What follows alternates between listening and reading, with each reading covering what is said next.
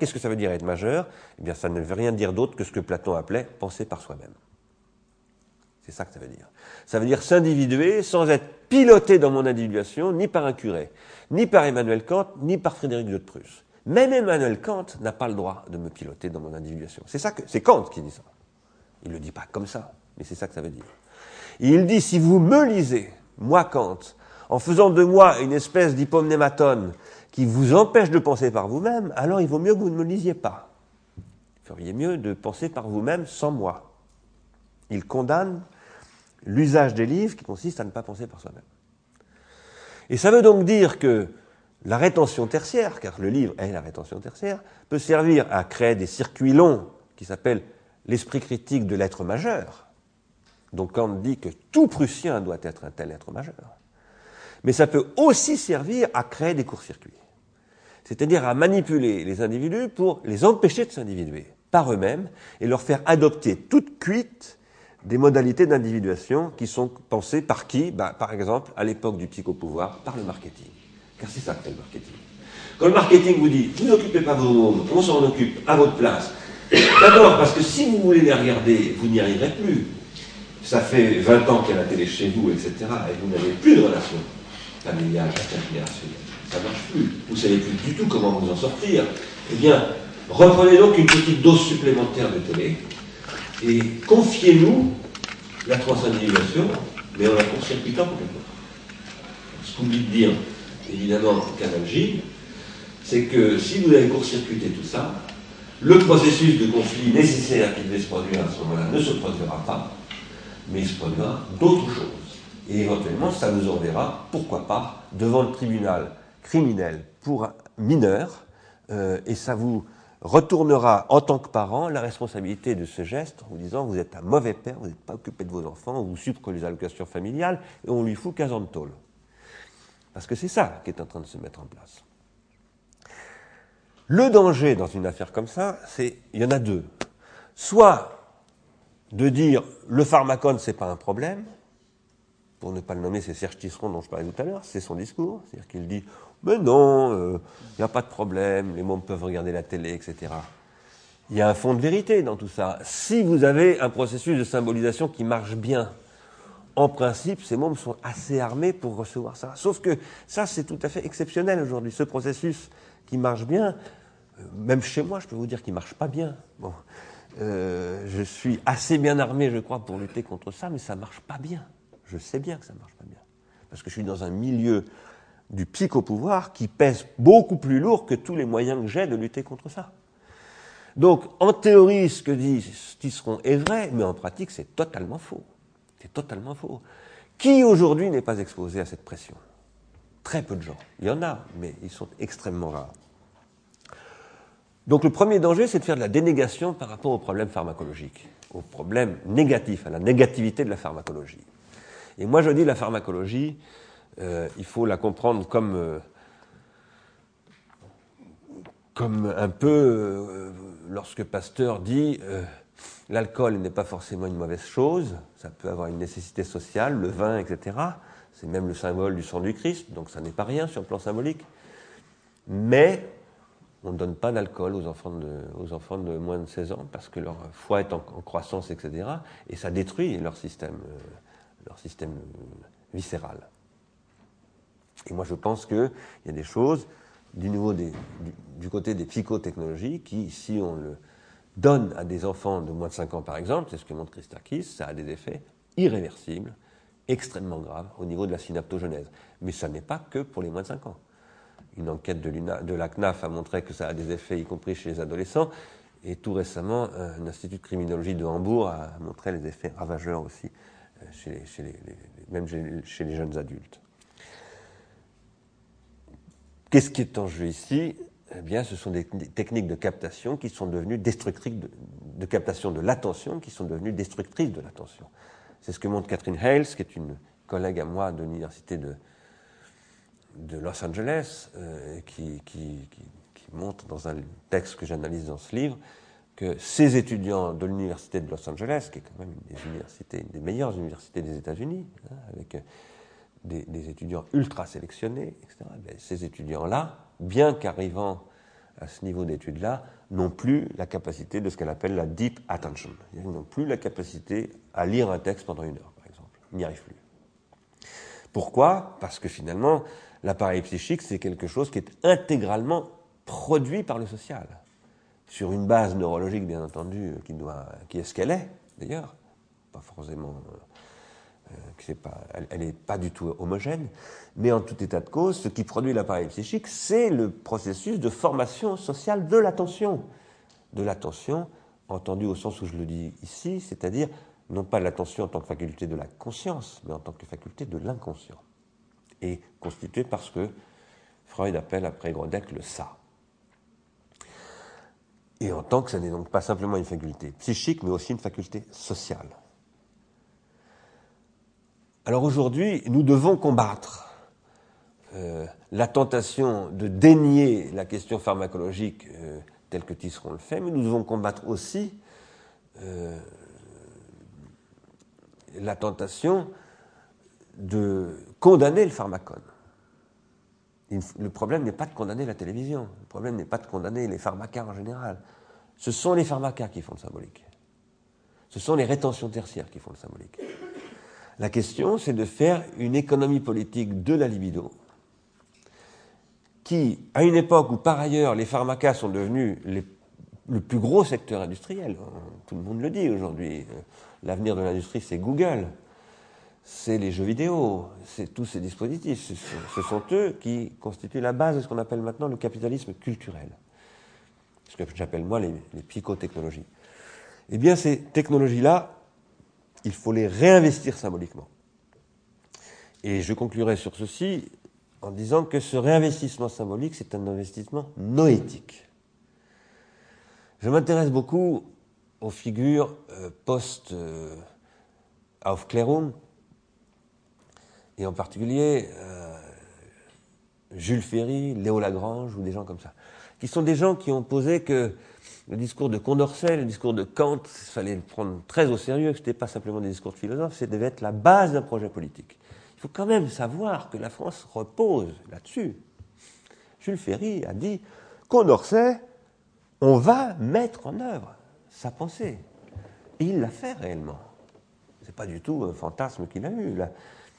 C'était contre la, c'était la lutte pour la laïcité, c'était contre le pouvoir spirituel de l'Église qu'il considérait, je pense, être, à l'époque, considérait être une, espèce de psychotechnologie qui créait des courts-circuits dans la transindividuation et qui faisait des, qui empêchait les, les, âmes de devenir majeures. Aujourd'hui, c'est plus à l'Église qu'il faut s'en prendre. Hein. L'Église, je dirais, malheureusement, d'une certaine manière, euh, elle, ne pèse rien par rapport au marketing. La question, c'est le marketing. Et on se trompe tout à fait de problème quand on veut combattre contre un soi-disant retour du religieux qui, à mon avis, ne revient pas du tout en plus. Ce sont des fantasmes qui reviennent. En revanche, euh, la lutte qu'a menée Jules Ferry en 1880, c'était une lutte pour transformer cette psychotechnique qui était l'écriture, ce que décrit déjà Platon au 5e siècle avant Jésus-Christ comme une psychotechnique, la transformer en ce que j'appelle moi une nootechnique, c'est-à-dire une technique de l'esprit. La politique que mène Jules Ferry, c'est de dire il faut que tous les petits paysans français, c'est quand même incroyable hein, quand, on y pense, incroyable. Il dit tous les petits paysans français passeront dix ans de leur vie dorénavant à manipuler l'écriture, c'est-à-dire cette psychotechnique qui sert à manipuler les esprits via les curés, les, les pasteurs, etc. On va leur faire acquérir ces psychotechniques et ils vont accéder à ces circulants de transindividuation qu'ils appellent la géométrie, la grammaire, l'histoire, la géographie, la philosophie, etc. C'est ça qu'il dit. Les disciplines, les disciplines de l'esprit, ce sont des circulants dans la transindividuation, qui se transmettent de génération en génération. Et il l'a fait. Il l'a fait, mais au début du XXe siècle sont arrivées de nouvelles psychotechnologies, qui ne sont plus simplement l'écriture imprimée, mais qui sont la radio, le, cinéma, la télévision, maintenant Internet, les jeux vidéo, etc., et qui ont créé un nouvel état de psychotechnologie pour lequel on ne développe plus de nos politiques, de nos technologies. Et je pense que c'est ça l'enjeu de, des questions dont nous parlons. Je vous ai parlé de pharmacologie. je ne vous ai pas parlé de thérapeutique. C'est ce que je voulais faire en réalité. Ce que je voulais montrer, c'est que on ne peut pas penser la pharmacologie si on n'a pas, au-delà de la pharmacologie, une thérapeutique. Une des choses que je dis en tant que philosophe, c'est que la grande erreur de la philosophie a été pendant 25 siècles pratiquement de confondre la pharmacologie et la thérapeutique. Si vous demandez à Platon qu'est-ce que la philosophie, il vous répond dans la République, c'est la thérapeutique de l'âme. Il dit qu'un philosophe, c'est un médecin de l'âme. Et moi, je crois que c'est une erreur. Un philosophe ne doit pas être un médecin de l'âme. Parce que quand on veut être un médecin de l'âme, on en arrive forcément à écrire la République. Et à ce moment-là, on prescrit une organisation de la société qui ressemble quand même beaucoup à un modèle totalitaire. Je ne veux pas dire que Platon est un penseur totalitaire, hein, mais la République, c'est quand même un texte très très problématique, qui condamne euh, les arts, qui condamne tout un ensemble de dispositifs, qui dit qu'il faut séparer les enfants de leurs parents, bon, qui d'une certaine manière euh, transforme le symbolique en, un pouvoir de contrôle euh, du troupeau qu'est devenu, qu'est devenu la cité, hein, à mon avis. Je ne crois pas que la philosophie doive être une thérapeutique. Je pense que la philosophie doit être une pharmacologie, justement. Je pense que le rôle des philosophes, c'est de décrire les pharmacas. De dire, voilà, il existe des pharmacas, voilà leurs effets, voilà leur polarité, voilà où ils sont très positifs, voilà où ils sont très négatifs. Mais de le faire comme un pharmacien va vous dire, si vous prenez tel médicament, ça aura tel effet secondaire, ça produira tel effet sur votre système, euh, je sais pas, de neurotransmetteurs ou je sais pas quoi. Bon, Maintenant, moi, pharmacien, je ne suis pas capable de vous prescrire ce truc-là. Ce qui va vous prescrire ce truc-là, c'est des gens qu'on appelle des médecins, des psychiatres, des médecins généralistes, mais ça peut être aussi vos parents, ça peut être votre grand-mère, ça peut être euh, le président de la République, ça peut être... C'est tout ce qui constitue les thérapeutiques. Qu'est-ce que c'est que les thérapeutiques? C'est ce que j'appellerais, de façon extrêmement englobante, les savoir-vivre. Et les savoir-vivre, c'est ce qui est produit par la société. En aucun cas, un philosophe ne peut dire voilà comment il faut vivre. Un philosophe peut dire voilà les problèmes de la vie. Mais jamais vous ne pouvez dire à quelqu'un comment il doit vivre. Un philosophe doit dire à quelqu'un qui veut vivre apprends à vivre par toi-même. Mais sache que, en revanche, il existe des pharmacas. Qu'à une époque, les pharmacas, c'était les herbes du chaman. Après, c'est devenu euh, l'écriture hiéroglyphique des, Égyptiens puis l'écriture des Phéniciens que nous, les Grecs, nous avons transformé finalement en sophistique et en philosophie, ce qui a donné quand même l'histoire, la géographie, la géométrie, le droit public, etc. C'est pas rien. Et puis est arrivée l'imprimerie et ça a donné la réforme et la contre-réforme et la société moderne, le capitalisme, dit Max Weber. Et puis aujourd'hui, nous vivons avec euh, les médias de masse, maintenant Internet, etc. Et tout ça, il faut en faire quelque chose pour en faire des processus de transindividuation qui créent des circuits longs, c'est-à-dire du symbolique, c'est-à-dire du désir, c'est-à-dire de l'affect, c'est-à-dire de la conscience et de l'inconscient qui arrivent à fonctionner de manière à peu près à produire finalement un peu de plaisir. Voilà, merci de votre attention.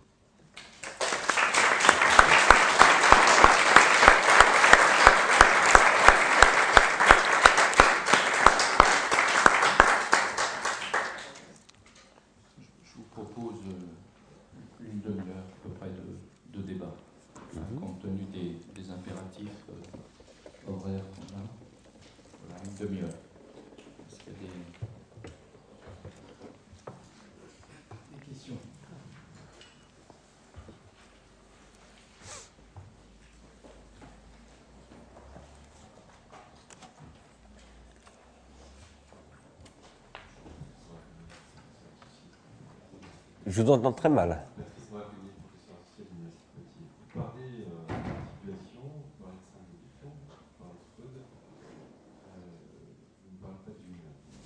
Je ne parle pas de De Jung. Oui. Je ne parle pas de Jung, en effet. Bah, J'ai très envie d'en parler. Je vais vous parler très franchement, je ne connais pas bien Jung. Hein. Je connais les, textes archi connus de Jung. Je pense très souvent à lui, euh, pour plusieurs raisons d'ailleurs. Euh, d'abord parce que euh, tout ce que j'appelle, ce dont j'ai très peu parlé aujourd'hui, l'épiphylogénétique, c'est-à-dire le milieu technique qui supporte un fond pré-individuel, pour parler comme, comme Simondon, ça ressemble énormément à ce dont il parle lui, y compris sous le nom d'inconscient collectif. Euh, donc, première raison pour laquelle je serais, je devrais en parler, euh, c'est ça. La deuxième raison pour laquelle je devrais en parler, c'est qu'évidemment, il a formé un concept d'individuation. Et la troisième raison, c'est que ce concept d'individuation formé par lui a beaucoup influencé Gilbert Simonon, euh, dont je reprends le concept d'individuation. Pour autant, je ne suis pas, euh, compte tenu de ma méconnaissance hein, de, très nombreux textes de Jung, hein, donc euh, je, vous réponds sous toute réserve. Je pense que Jung a touché à des questions fondamentales qui ont été rejetés par Freud, euh, que d'ailleurs Pontalis, à mon avis, réactive lorsqu'il définit l'inconscient comme un processus qu'il appelle transindividuel. Après Freud, il a écrit ça, j'en parle d'ailleurs dans ce livre aussi. Mais euh, je pense qu'il n'accroche pas la question. Euh, et que du coup, je donne à raison à Freud contre Jung. Enfin, peut-être pas à 100%. Euh, parce que, euh, parce que je pense que chez Jung, euh, ce qu'il dit, finalement, je crois que c'est ça que Freud y voit, risque de lui permettre de s'émanciper de tout un travail que Freud fait sur l'appareil psychique extrêmement complexe, en particulier ce qui va le conduire à l'analyse de l'économie des pulsions, etc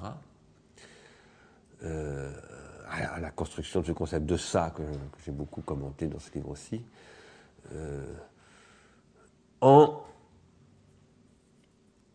en excipant de, ce concept d'individuation et d'inconscient collectif, etc., sans avoir véritablement, à mon avis, identifié ce qui est vraiment en jeu là-dedans. Et ce qui est vraiment en jeu là-dedans, pour moi, c'est le caractère justement pharmacologique, c'est-à-dire technique, de l'individuation.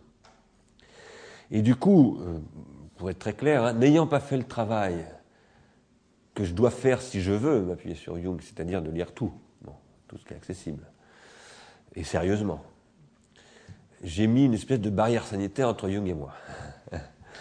Parce que euh, je ne voudrais surtout pas que mes lecteurs freudiens, lacaniens, ou ni freudiens ni lacaniens, mais en tout cas, euh, disons, de, de bonne aloi pour moi, s'imaginent que je suis un Jungien.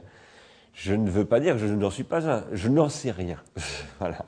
Mais en revanche, euh, voilà, ce que je peux vous répondre, euh, par contre, c'est pourquoi aujourd'hui je ne suis pas jungien, compte tenu de ce que je connais de Jung.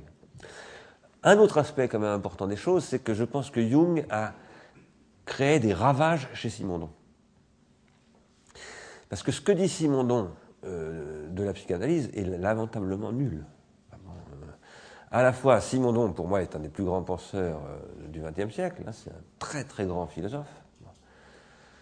Euh, il est du niveau de Heidegger pour moi.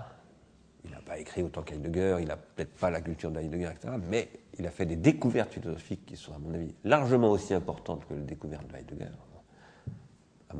Même à mon point de vue, plus importantes. Euh, mais en même temps, il a dit beaucoup de bêtises.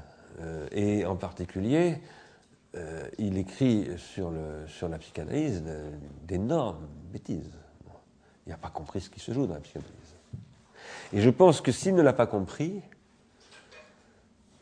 parce qu'il pense la psychanalyse essentiellement à partir de la sexualité, et je pense que c'est une erreur d'interpréter la psychanalyse depuis la sexualité, c'est beaucoup plus compliqué que ça, je pense que c'est à cause de Jung. Voilà. voilà une façon de répondre qui est peut-être pas très satisfaisante, mais je ne peux pas vous en dire beaucoup plus que ça. Est-ce que vous avez des conseils à me donner en matière de lecture jungienne? Je suis preneur, hein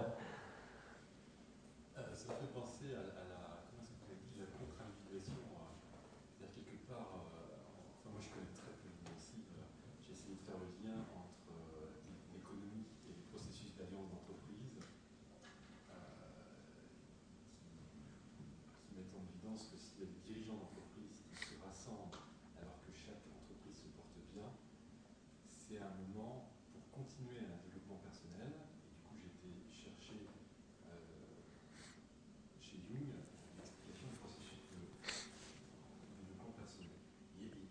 entre les deux, ce qui est complètement, enfin, ce qui me semble être complètement ce que vous avez dit en matière de transindividuation.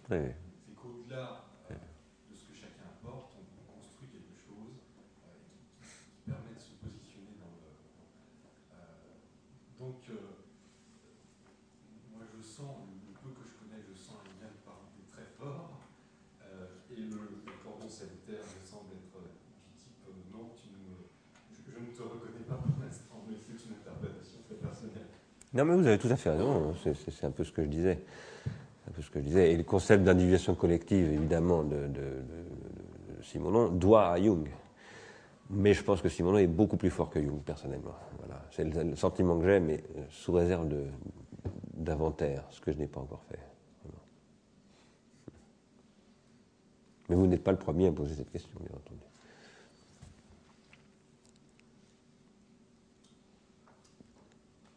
D'autres remarques, d'autres questions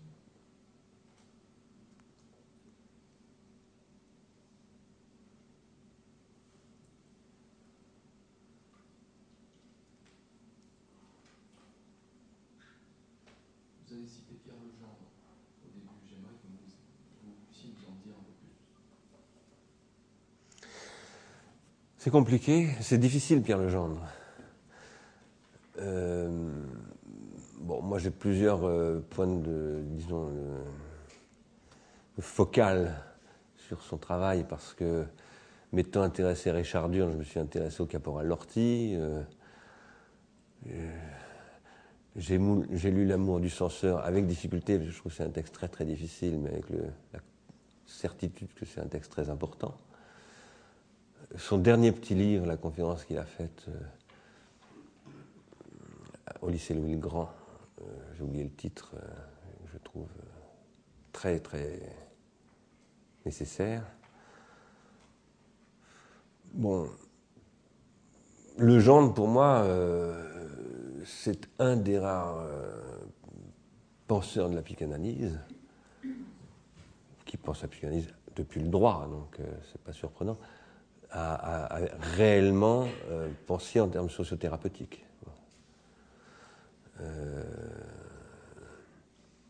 et d'une manière extrêmement précise et, pratiquement, me semble-t-il, imparable. Je ne comprends pas toujours ce qu'il dit, cela dit, parce que je trouve ça très très difficile. Et je ne suis pas un grand familier. Il y a des gens qui connaissent parfaitement euh, le genre, qui ont tout lu. euh, il, fait, il écrit pas mal en plus. hein. Euh, donc parfois, il y a des choses qui m'échappent parce que je pense que j'ai raté un épisode précédent. Mais son approche très intégrative, inscrivant je dirais, le symbolique dans, dans ce que j'appelle moi des dispositifs rétentionnels, ce que j'appelle des, appareils rétentionnels. Euh, c'est très très proche. Enfin, moi je me, c'est pas lui qui est proche de moi. Moi je me sens très très proche de ce qu'il fait. Maintenant, c'est un petit peu toujours la même. C'est là où ça c'est mon petit fonds de commerce personnel, mais euh, je pense que chez le gendre il manque quand même justement un peu une théorisation de ce que j'appelle moi la technique, mais enfin disons de ce qu'on pourrait appeler les, médiations euh, matérielles. Ça manque un peu, je trouve. C'est-à-dire que je, pense qu'il y a. Moi j'essaye de développer euh, un truc que j'appelle l'organologie générale. Ce que j'appelais la pharmacologie générale tout à l'heure est une branche de l'organologie générale. Et l'organologie générale, c'est une proposition méthodologique de travail entre les disciplines. C'est aussi une théorie générale de- du fait humain qui consiste à poser que euh, on ne peut rien comprendre un événement humain, un fait humain, un phénomène humain, euh, donc symbolique, si on ne traite pas trois dimensions euh, qui constituent, selon moi, toujours ce phénomène. Une dimension que j'appelle la dimension physiologique, et dans la physiologie, je mets l'appareil psychique. Parce que l'appareil psychique, je veux le penser à partir du système nerveux central. Et là, je pense que je suis tout à fait fidèle à Freud, et au premier Freud en particulier. Euh, l'appareil psychique, c'est une production d'un truc qui s'appelle le système nerveux central, et essentiellement du cerveau. Je dis ça pas du tout en faisant tout à coup une ouverture vers le cognitivisme ou les neurosciences, hein, c'est pas ça que je veux dire, mais au sens où tout simplement, euh, je, je pense que comme les Freudiens, je suis rationaliste et, je pense qu'il y a des appareils. Que pour qu'un appareil psychique marche, il faut qu'un autre appareil existe, s'appelle le, le système nerveux. Même si l'appareil psychique n'est pas réductible au système nerveux. Qu'est-ce qui fait que l'appareil psychique n'est pas réductible au système nerveux? C'est parce que le système nerveux, en tant qu'organe, outre qu'il est articulé sur d'autres organes qui sont le cœur, le foie, les mains, la peau, euh, bref, tout, ce qui constitue le corps, et qui est constitué par des organes, eh bien cet appareil psychique s'articule avec ces autres organes à travers des organes artificiels. Par exemple, des mots. Le mot est un organe artificiel. C'est un organe qui est produit culturellement, fabriqué. On peut fabriquer des mots. C'est mon métier, par exemple, de fabriquer des mots. C'est aussi le vôtre, en tant que vous théorisez. Euh, Mais on peut fabriquer des appareils photo, des, enregistreurs Olympus. euh, On peut fabriquer des pharmacas. On peut fabriquer des molécules qui donnent des hallucinations. On peut fabriquer du, du poison avec du curare. On peut, on peut fabriquer plein de trucs. Et ça, c'est ce que j'appelle la deuxième couche organologique. Il n'existe pas d'organe physiologique humain qui ne soit pas articulé, agencé sur des organes artificiels humains. Par exemple, la main qu'étudie Leroy Gourand chez le zinjanthrope, c'est une main qui tient un outil taillé. Et c'est ça qui fait que c'est une main et que ce n'est pas une patte.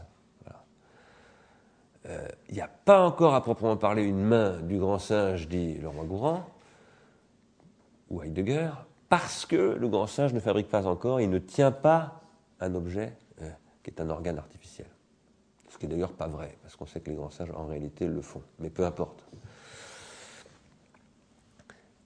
L'agencement entre les organes physiologiques et les organes techniques engendre un troisième type d'organes qui sont les organes sociaux, ce qu'on appelle les organisations. L'hôpital euh, Laborie, euh, l'Institut de recherche et que je dirige, la famille, qui est une organisation sociale, une institution sociale, euh, la République française, l'ONU ou, le magasin Leclerc du coin, tout ça, ce sont des organisations sociales. Ce que fait le gendre, c'est de décrire ces agencements-là, ce qu'il appelle des montages. Enfin, ce qu'il appelle des montages, plutôt, suppose ces agencements-là. Et ça, il le fait, il, le montre. Sauf qu'il ne montre pas la couche intermédiaire des objets techniques. Il le montre, mais par défaut. C'est-à-dire qu'il le montre, mais sans les nommer en tant que tels, sans les analyser en tant que tels. Voilà. Mais euh, bien entendu, le genre m'intéresse énormément parce que parce qu'une fois qu'on a dit tout ça, enfin, toute cette économie du symbolique dont je parlais tout à l'heure, euh, ce que j'appelle les psycho, le, psychopouvoir et tout, il en parle. Ce qu'il dit du management, etc. C'est de ça dont il parle, de toute évidence. Donc je me sens très proche de, de Legendre. Mais je ne comprends pas toujours.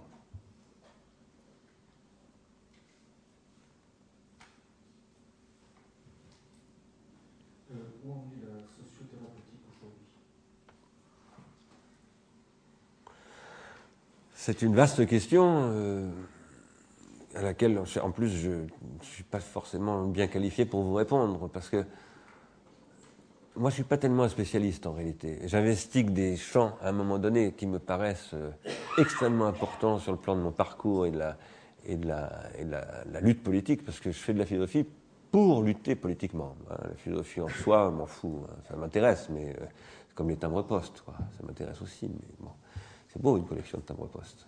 Donc une belle bibliothèque de philosophes, c'est très beau aussi.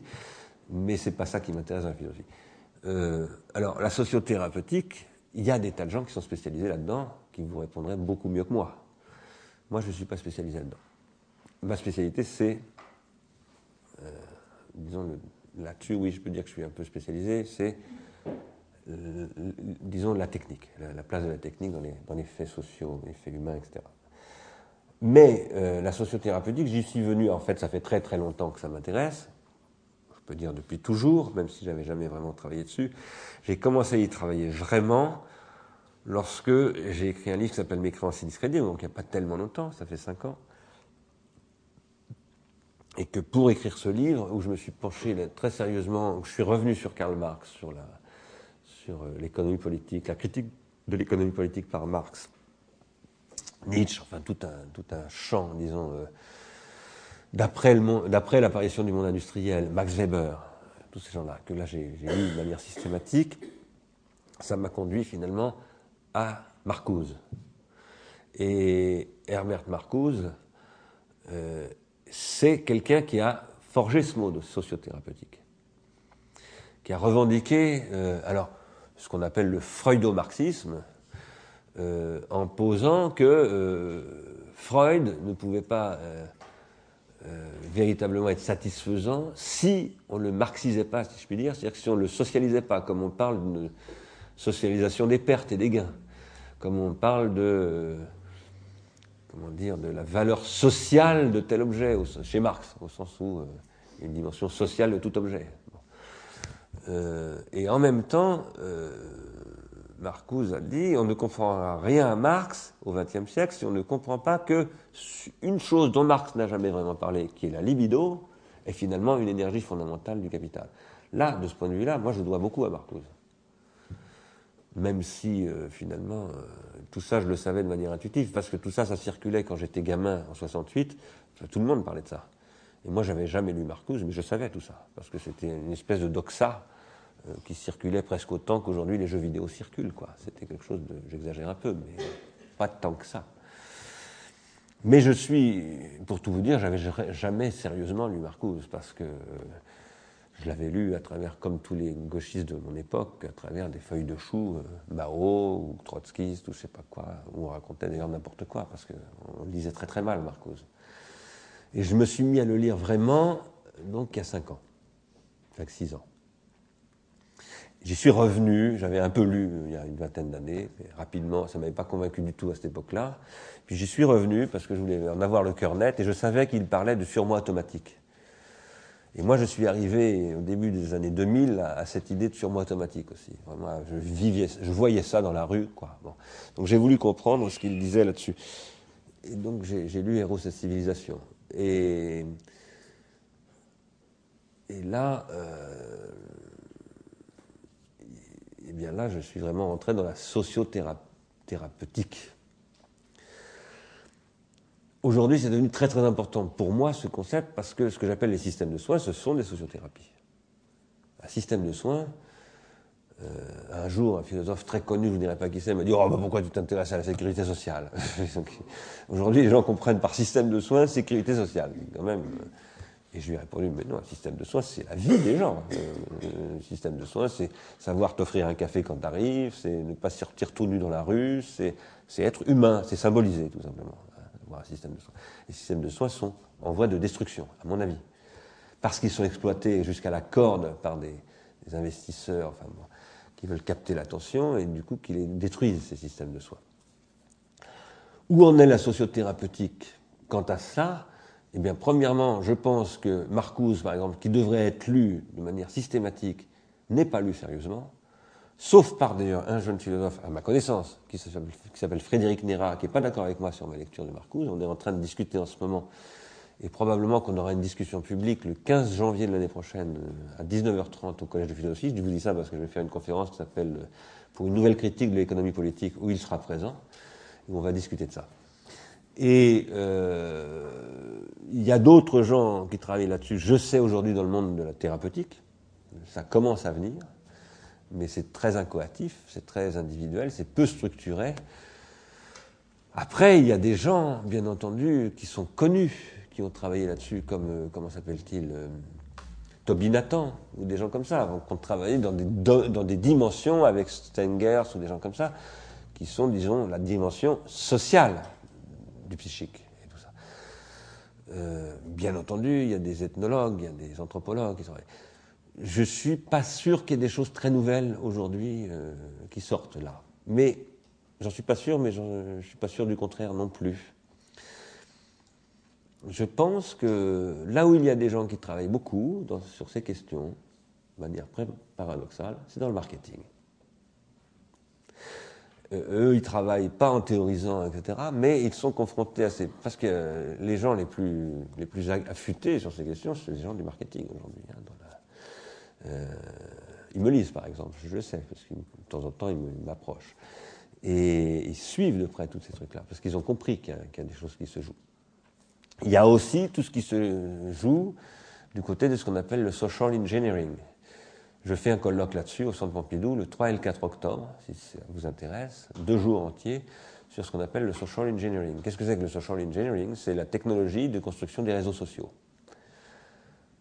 Vous savez peut-être que Facebook existe depuis moins de deux ans, a été mis au point par une bande de- d'étudiants de, je crois que c'est de Berkeley.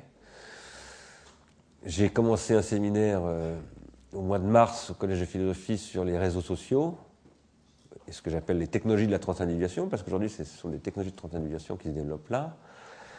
Quand j'ai commencé mon séminaire, c'était le 2 ou 3 mars, il y avait 61 millions de membres de Facebook. Quand je l'ai terminé le 15 mai, c'est-à-dire euh, deux mois et demi après, il y avait 75 millions de membres de Facebook, c'est-à-dire qu'il y avait une croissance de 14 millions d'adhésions à Facebook en l'espace de deux mois et demi. Ce sont des processus colossaux. Et ces processus sont observés à la loupe, y compris par Bill Gates, dont on a appris ce matin qu'il abandonne la direction de Microsoft, et à mon avis, il l'abandonne parce qu'il a raté ce, train-là. Il a essayé, vous le savez peut-être, de racheter Yahoo pour pouvoir essayer de repositionner euh, Microsoft sur ces enjeux. Il a raté, et je pense qu'il considère que Microsoft est maintenant une, entreprise d'hier, et que les nouvelles entreprises qui vont, qui vont, qui vont gagner, ce sont lesquelles? Ben, Ce sont celles qui produisent, je dirais pas de la sociothérapie, mais de la sociotechnologie. Donc les pharmacas euh, de ces nouvelles façons d'organiser des, réseaux de transindividuation et de- des courts-circuits dans la transindividuation. C'est là qu'il faut se battre aujourd'hui. Mais il y a certainement des tas de gens qui travaillent sur ces sujets que je ne connais pas, hein, dans des secteurs qui sont justement liés à la psychopathologie, etc. Euh,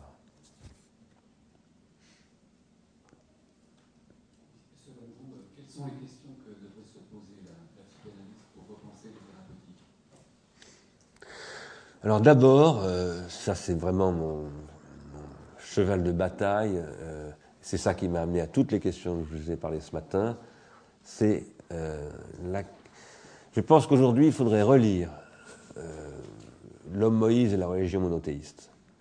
Il faudrait relire Le moi et le ça. Il faudrait relire Totem et Tabou, beaucoup d'autres textes, mais surtout ces trois textes-là pour euh, essayer de comprendre comment Freud a raté la question de la transmission.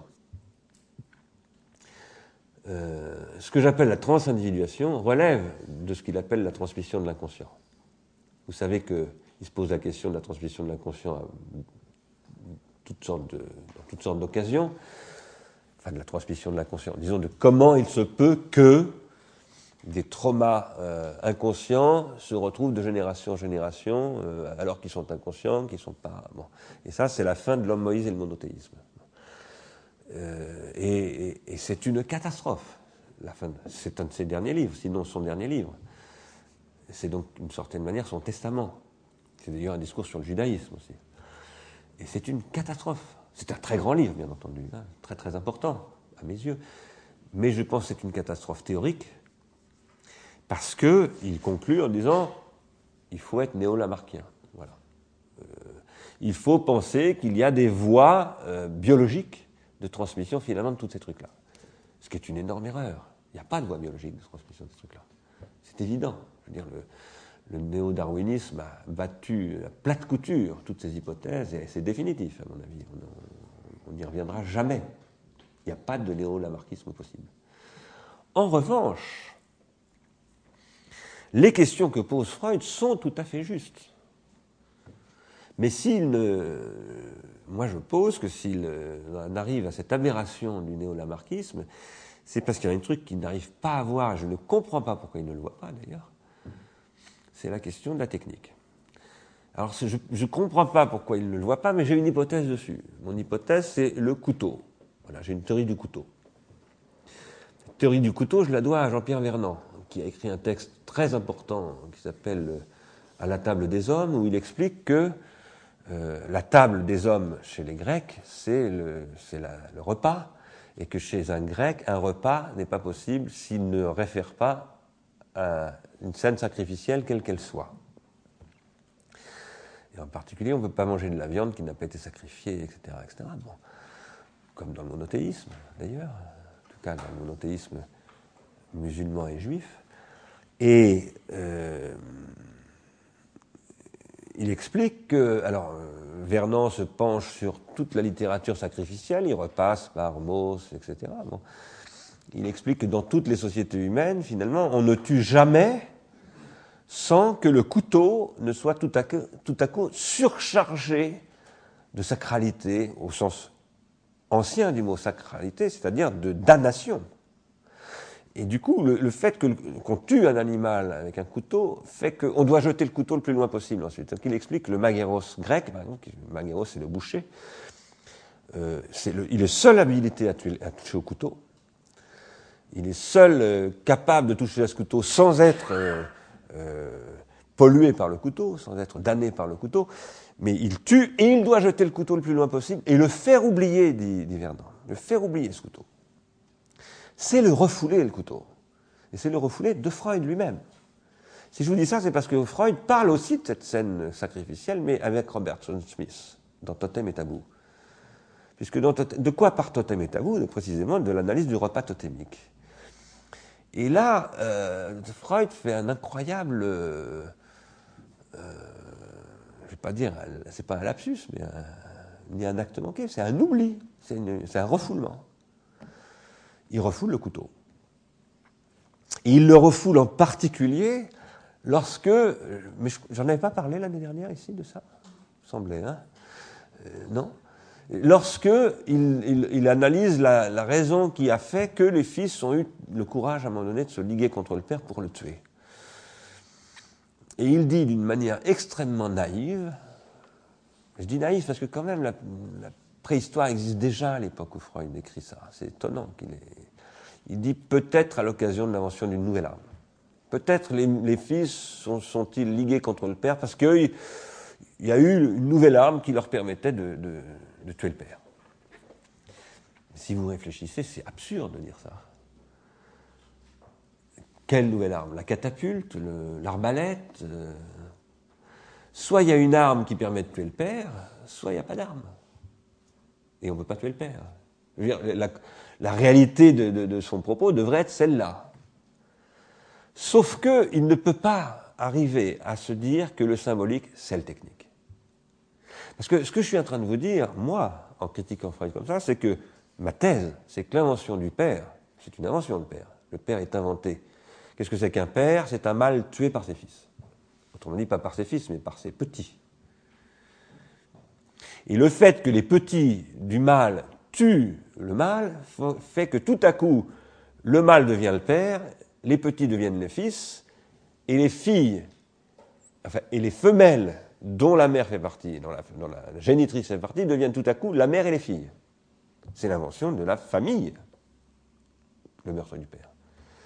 Et le, grand artifice dans lequel pataugent les psychanalystes, y compris les, philosophes, y compris Jacques Derrida, parce que j'ai eu un jour une explication avec Derrida sur ce point, il me disait, mais vous êtes euh, en train de me dire que euh, finalement, euh, vous faites tout passer par le, père, la loi du père, vous êtes un, phallocentrique, etc. Mais non, ce dont je vous parle, c'est pas du père, c'est du mal. On a beaucoup de mal à, accepter l'idée que le père est inventé par le meurtre. Et on a du mal à, l'accepter parce qu'on a du mal à accepter, enfin ça on l'accepte, mais euh, à condition que ça ne, ça ne signifie pas que du coup le meurtre est lui-même inventé dans sa positivité par l'arme et que du coup le symbolique est constitué par la technique. C'est ça que veut dire ce que je suis en train de vous répondre. Moi je pose que chez Freud il y a un rousseauisme latent. Ce que dit Freud dans Totem et Tabou, c'est exactement la même structure que le raisonnement de Rousseau dans le, le- discours sur l'origine de l'inéga- l'inégalité parmi les hommes. Rousseau dit l'homme de la pure nature doit précéder l'homme. Il doit précéder l'homme, sachant que l'homme, Rousseau dit, c'est celui qui va se doter du- d'un instrument. Mais en même temps, pour pouvoir penser l'homme qui se dote d'un instrument, il faut être capable de penser l'homme d'avant l'instrument. Et puis à un moment donné, il dit presque dans une parenthèse, ah, comprenez-moi bien, cet homme-là n'a jamais existé. L'homme de la pure nature n'a jamais existé, dit Rousseau. C'est un pur fantasme. C'est en toutes lettres. non. Mais c'est en toutes lettres, mais d'une manière très minorée. Ce qui fait que pratiquement tout le monde a oublié que Rousseau a dit mais que l'homme de la pure nature n'avait jamais existé. Énormément de gens s'en sont pris au rousseauisme en disant euh, euh, c'est le discours de l'homme de la pure nature, etc. Mais c'est pas vrai du tout. Rousseau dit c'est c'est une fiction comme la Bible et, c'est une fiction dont on ne peut pas se passer. Voilà. Quoi qu'il en soit, euh, alors pourquoi est-ce qu'on ne peut pas s'en passer? Moi je crois qu'on peut s'en passer, en réalité. Non seulement qu'on peut, mais qu'on doit s'en passer. Euh, quoi qu'il en soit, Freud fait la même chose dans Totem et Tabou. C'est-à-dire qu'il est obligé de s'inventer une espèce de, de stade humain pré-symbolique, mais humain quand même, où le père n'a pas encore été tué, mais c'est déjà un père. C'est bizarre comme raisonnement. Et ça, il est obligé de le faire parce qu'il pose qu'il y a déjà de la technique avant. S'il disait, mais en fait, la technique et le symbolique, c'est la même chose, ce que le roi Gourand permet de penser, puisque le roi Gourand dit, alors là, cette fois-ci, sur un plan très physiologique, il dit les, les structures euh, du système cér- cérébral qui sont mobilisées pour le langage sont les mêmes que celles qui sont mobilisées pour les gestes qui permettent de produire les outils. Ce sont les structures subcorticales, etc. Donc, il dit, lui, il dit, pour moi, le langage et la technique, c'est la même chose, c'est le processus d'extériorisation. Et je pense qu'il a tout à fait raison. Euh, à ce moment-là, on, va poser le problème euh, tout à fait autrement. On va dire, qu'est-ce qui fait qu'on on- résiste à dire la technique et le symbolique, c'est la même chose? C'est que Freud dit, c'est un acquis euh, très tôt de la psychanalyse, il y a ce qui construit euh, l'économie binale, c'est une tension entre le principe de réalité et le principe de plaisir. Principe de réalité, Bataille va dire, c'est l'homo faber. Principe de plaisir, Bataille va dire, c'est l'homo ludens. Et cet homo c'est la technique. Bataille dira, l'homo ludens, c'est l'art, etc. Comme si l'art n'était pas technique, d'ailleurs. En réalité, il y a quelque chose là qui est. Ce sont des vieux schèmes qui remontent à Platon, parce que Platon opposait la technique et l'esprit. Euh, L'âme et le corps, etc. Ce sont des vieux schèmes métaphysiques que Derrida d'ailleurs a combattu. Moi, je dois énormément à Derrida sur tout ça, mais dans lequel, à mon avis, Derrida lui-même est retombé. Ce sont des schèmes qui ont la peau très très dure et qui consistent à penser que non, la technique ne peut pas être le symbolique. Moi, je ne dis pas d'ailleurs que la technique c'est la même chose que le symbolique. hein. Je dis simplement que sans technique, il n'y a pas de symbolique. Pour moi, le symbolique, c'est ce qui est constitué par les trois niveaux de l'organologie. Pour qu'il y ait du symbolique, il faut un appareil physiologique et donc un appareil psychique. Il faut qu'il y ait un appareil technique et il faut qu'il y ait un appareil social. Et c'est le lien des trois qui fait le symbolique. Mais si vous enlevez la technique, il n'y a plus de symbolique. Et là où Freud se plante, c'est qu'il s'imagine qu'il peut y avoir du symbolique en dehors de la technique. Enfin, qu'on n'a pas besoin de penser la technique pour penser le symbolique. Ce qui est extrêmement paradoxal, parce que si vous lisez l'interprétation des rêves, il ne parle que d'objets techniques. Les chapeaux, les parapluies et tout ça, ce sont des objets techniques. Tous les fétiches sont des objets techniques. Le concept même de fétiche est un concept technique. C'est une psychotechnique, le, fétiche. Donc voilà, euh, le, grand sujet pour moi, il est là. Après, ça déroule beaucoup d'autres sujets. Le père, par exemple. La question du rapport au père. Ce que essayé de dire tout à fait au début en me référant à ce psychiatre de, Chartres, qui était d'ailleurs brillant, hein, j'ai beaucoup admiré son discours, mais je pense qu'il est pris dans une confusion par rapport au père. Et là, lacanisme a joué un rôle. euh, c'est pas Lacan lui-même, mais c'est une certaine façon de lire Lacan, qui consiste à, je dirais, à hypostasier le nom du père. Cette façon de ne pas poser le problème de la place de la technique de la constitution du symbolique se traduit souvent par une hypostase du père, du coup. Euh, et parce que le père, du coup, devient euh, le, truc magique. C'est le joker qui va se substituer à tous ces trucs qui manquent à la pensée freudienne. Vous voyez? Euh, C'est ce qui va légitimer tout le discours sur le néo-lamarckisme, etc. Euh, donc voilà, ça c'est un autre sujet. Après, il y a tout le travail sur le neurophysiologique. Moi, je suis pour un rapprochement entre la psychopathologie et les neurosciences. Je ne suis pas du tout un cognitiviste, même si j'ai beaucoup travaillé sur les, les cognitivismes, sujet à une époque que je connaissais assez bien. Mais euh, je ne suis pas du tout cognitiviste, mais je pense qu'il y a des découvertes chez les cognitivistes, je pense qu'il y a des, des éléments essentiels qui sont apportés par les neurosciences, et je pense que c'est absolument fondamental que les neurosciences et les psychanalystes se rapprochent, à une condition, c'est que, précisément, on repense les technologies de l'attention. C'est là que Christaskis et Zimmerman m'intéressent beaucoup, parce que il faut de l'imagerie cérébrale et tout ça. ce sont des Américains, hein, ils ils ne partent pas de théories euh, de l'inconscient, etc., très très complexes. Enfin, je pense qu'ils y ont accès d'ailleurs très très bien, mais en tout cas, ils ne s'appuient pas là-dessus pour défendre leur théorie. Ils s'appuient vraiment sur la, clinique instrumentée de l'imagerie cérébrale, etc. Mais ils apportent un matériau formidablement intéressant pour les psychanalystes. Et les psychanalystes ne s'en saisissent pas. C'est dommage. Ils s'en saisissent pas parce qu'ils ont peur d'aller vers, le, vers, le, vers la neuroscience. Et c'est une erreur. Je pense en plus que dans le monde des neurosciences, aujourd'hui, c'est mûr pour, pour, pour, commencer à reprendre au sérieux les questions freudiennes, les questions lacaniennes, etc. Voilà. Mais tout ça, je pense, vient du fait que la technique est mal pensée. Parce que si on dit, euh, pour pouvoir dire que le milieu médiatique, par exemple, a un effet très important sur la cyantogenèse infantile, ce qui m'amène moi d'ailleurs à, dire, de façon peut-être très risquée, hein, que la théorie freudienne du caractère indélébile de l'identification primaire est aujourd'hui démontrée par les analyses de la synaptogenèse que font Christakis et Zimmerman, c'est ce que je crois. Parce que je pense que ce qu'ils disent sur le caractère irréversible de la synaptogenèse, c'est la traduction en termes neurophysiologiques de ce que dit Freud sur le caractère indélébile de l'identification primaire. C'est tout à fait congruent. Euh, pouvoir se ressaisir du discours de, ces neurophysiologues, enfin, eux ne sont pas des neurophysiologues, mais de ces pédopsychiatres qui utilisent la neurophysiologie, suppose, pour moi, de penser ce que j'appelle le pharmacone, donc la technique. Parce que finalement, ce que je décrivais comme le pharmacone depuis tout à l'heure, c'est la technique. Hein. toute technique est pharmacologique. Voilà. après, il y aurait beaucoup encore d'autres choses à dire, mais.